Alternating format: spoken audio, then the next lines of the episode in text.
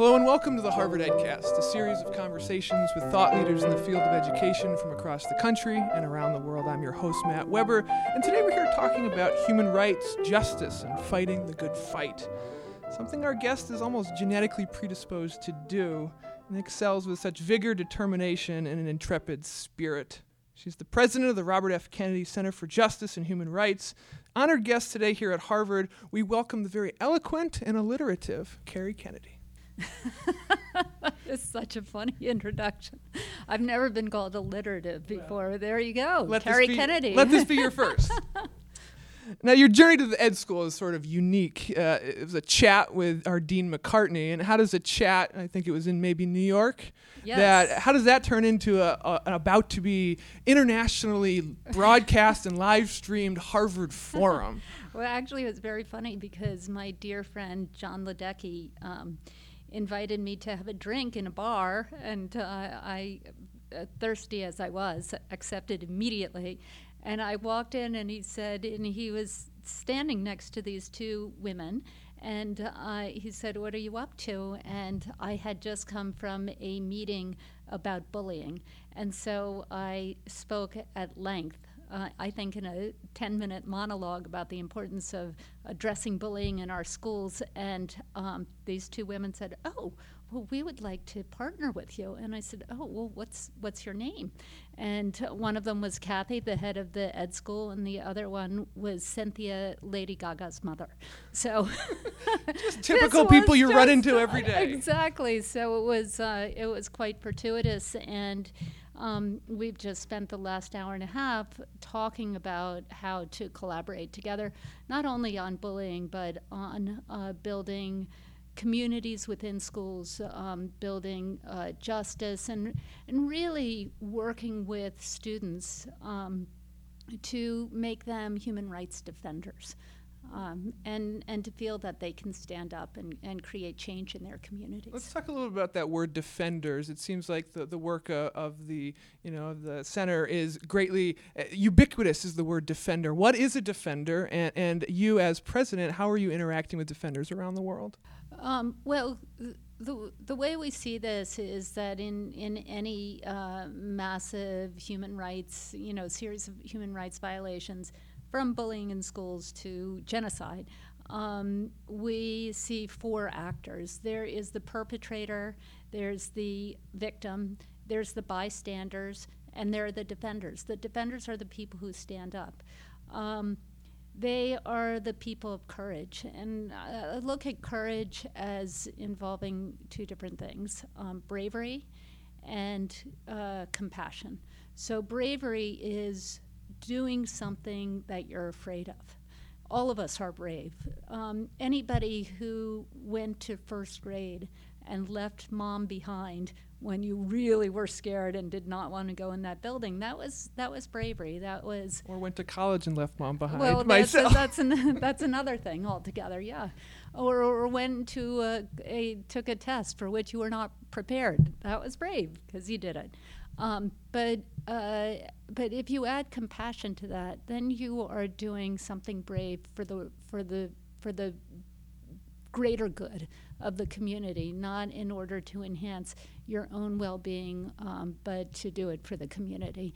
And that's who our human rights defenders are. That's that's uh, Martin Luther King and Mahatma Gandhi and Elie Wiesel and others. Um, so our quest is to help kids who have inherent bravery and inherent compassion to put those together and become human rights defenders. You know, the, the name of your talk today is Speak Truth to Power. And that's obviously a book title and it's a project title. I mean, where, where's the origin of that phrase coming from? And then how do you do that? Well, the phrase um, was coined by the Quaker community in the 1950s um, in a booklet justifying their support of the civil rights movement. But really, it, I love it because it describes exactly what we are trying to do and the type of people we work with people who uh, who are willing to speak truth in the face of power despite the consequences. And, and if you go to the website, there's a big thing that says teachers and students on the top of it, and, and you click on it, and it's all of this curriculum, material, and guides and resources for teachers and parents and, and for students. A lot of our listeners are from the education community. If they go there, what, what can they expect and how can they utilize this? Well, first of all, it's all free. So go to the Speak Truth to Power website or go to the uh, RFK Center website and download this all immediately. Um, what we what we do is we identify um, people who are the Martin Luther Kings of their countries. And some of them are well known, like Archbishop Tutu, uh, uh, winners of the Nobel Peace Prize, for instance. And then most of them are not well known beyond the boundaries of their countries, but they talk about certain issues like trafficking or child labor in chocolate in the chocolate fields, for instance, um, or uh, or other bullying as, as well. Um, and then we give teachers specific things that they can teach about in the classroom, places for further study, and then the the, the part about this curriculum that's so important is called Become a Defender. And that's our training program. So it is both the intellectual side and the practical side. We sh- show kids what they can do in their classroom, their community, their country, and globally to impact change on those hu- human rights issues.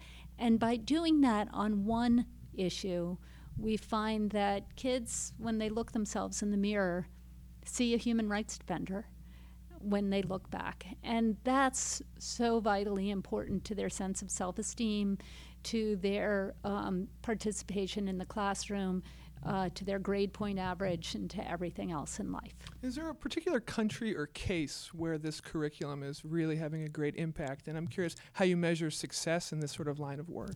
Well, it's funny that you mentioned that because I was just talking um, with with your colleagues here at Harvard about how to measure success.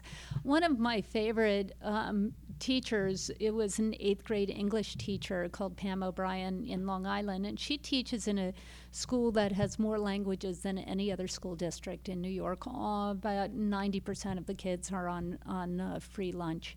Um, and so she was an eighth grade English teacher, um, and she, her first assignment was to teach poetry. So she gave the kids information about Robert Kennedy, who's the senator from New York, and about um, kids in chocolate, uh, uh, picking cocoa beans for chocolate for export to the United States and elsewhere. About 70% of the chocolate we eat here is made by child labor or child slaves. Um, so they had to write poems about, from the perspective of a child slave, to Robert Kennedy. Uh, and they were really it was great because it was empathy and poetry. And in almost perfect iambic pentameter, they wrote these very compassionate poems. Um, but the kids said, We want to do more. And the next assignment was expository writing. And so she gave them each the name and address of the heads of Hershey's and Mars and Cadbury. And the kids then wrote um, letters to each of them, persuasive essays. Uh, and then the then it was about um, Halloween, and the kids said, "Well, we want to do something more." So they got five by eight index cards, and they scotch taped information about child labor to the index cards, and then they taped on a piece of fair trade chocolate saying there's a solution and you can be part of the solution just by fair trade instead of those other chocolates. And then at, at Halloween, they did reverse trick or treat. So when somebody handed them a Hershey's bar, they handed back the postcard and said, please read this. And so this was a very empowering series of lessons, not just one, you know, throw it in there and leave. And um, both the teacher and the uh, the principal of that school said it was really transformative for that classroom that bullying decreased markedly, that um, a sense of community was enhanced, and that students uh, became very, very interested in school. With all the new issues coming up in bullying becoming something that's, they just made a movie about it and it's something that's being talked about, ha- has that shifted the, the emphasis on some of the work at the center and how it, how are your goals affected by those? Well, I think that um, we see this on a as a continuum. So, uh, you know, in a sense, a dictator is nothing but a bully, high school, you know, or a grade school bully with a with a lot more um, heft, you know, with an entire army at his side. Um, but really, the the way we see this is um, is a way to allow students to understand broader human rights, uh, broader human rights issues from a perspective that's very, very real in their lives, on the one hand. On the other hand, to understand that those uh, broad human rights issues, international human rights issues, are um, are not unrelated to what they face every day, and uh, by having an impact, say, on the death penalty, they might also have an impact on something that's happening in their home or their neighborhood or their or their classroom last couple minutes of the podcast, we usually like to some get to know your questions. Oh so, dear. So get ready, get ready, Kerry. Um, you're about to give a big speech in front of hundreds of people at Harvard, and you're nothing new to speeches. But I leave the room, and you take out your iPhone, you put in your earbuds, and you put your earbuds in your ears. What song gets you pumped up for a Harvard lecture? Uh, let's see. Uh, I like Bruno Mars. Uh, and I like Born This Way. Um, and I you like could also say I listen to Maya Angelou poetry. Yeah, no, I don't. I mean, I like her, um, but I, uh, I I like anything by the Beatles or the Rolling Stones. Um, is is that a, is there a process that you usually do before each speech or each talk or something, something to kind of get you poised and ready, or is it just you you go in there and you? Oh no, well, I say a little prayer and I say a prayer um, saying if if I'm supposed to stand up and make a fool of myself because that's what you want, then let me do that and do that fully. And if you want something else, let me do that. Um, but let me serve you, God, and and not me. I I, I want to be I want to be what you need me to be to get your message across or to learn the lesson I'm supposed to learn today. We're both a little teary eyed right now. You can't tell, it's just audio. Second question. Um, Brown University is playing Harvard University in football. Oh. You, you walk down JFK Street, through JFK Park, over to the stadium. Uh, Kerry, who are you rooting for? Well, I like the street. and I like the park. Uh, but you know, I, I went to Brown, so I got to be for Brown. Fair enough. Uh, last question. You're you're part of a famous family, obviously. Uh, let's say you can't be part of the Kennedys. You have to choose between these other two famous families. Are you part of the Ozzy Osbourne family? or are you part of the Kardashian family? Oh, Kim on. and company. I think you I don't have to answer I, that. I think I'd have to be adopted.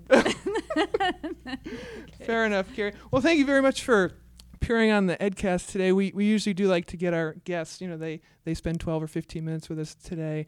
Uh, a, a, gift to sort of thank them for their, their time here today. And we had Oprah on the show about a month ago, and we had a little gift underneath her chair, kind of like what she does for her show. And uh, a couple weeks ago, I was riding my bike and I was passing Brattle Street, and there was a there's a pair of tattered rosary beads on the road.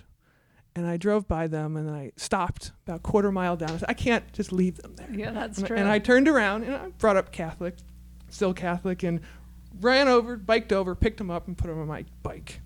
And this this afternoon, I forgot my bike lock, and I had to bring my bike into my office. And I'm sitting there at three o'clock today, thinking, what do I get Kerry Kennedy? and I looked at my bike with the tattered rosary beads still along the, the handlebars, and I said, you know what? The work that she does is sort of similar to me going back and picking up tattered rosary beads, the work she does around the world.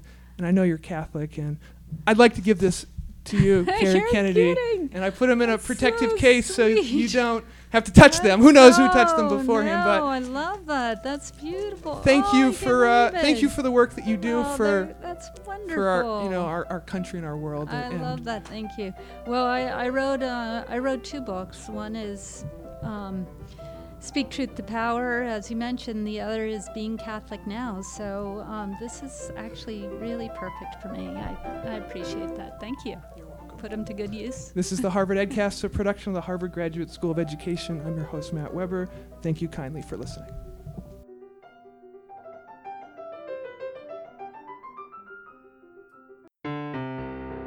The Harvard Graduate School of Education, working at the nexus of practice, policy, and research.